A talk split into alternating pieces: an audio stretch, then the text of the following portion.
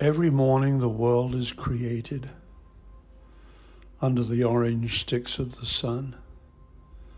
The heaped ashes of the night turn into leaves again and fasten themselves to the high branches, and the ponds appear like black cloth on which are painted islands of summer lilies. If it is your nature to be happy, you will swim away along the soft trails, for hours your imagination alighting everywhere.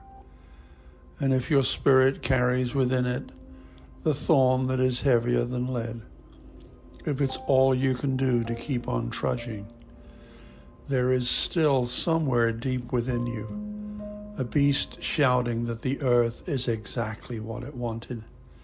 Each pond with its blazing lilies is a prayer heard and answered lavishly every morning, whether or not you ever dared to be happy,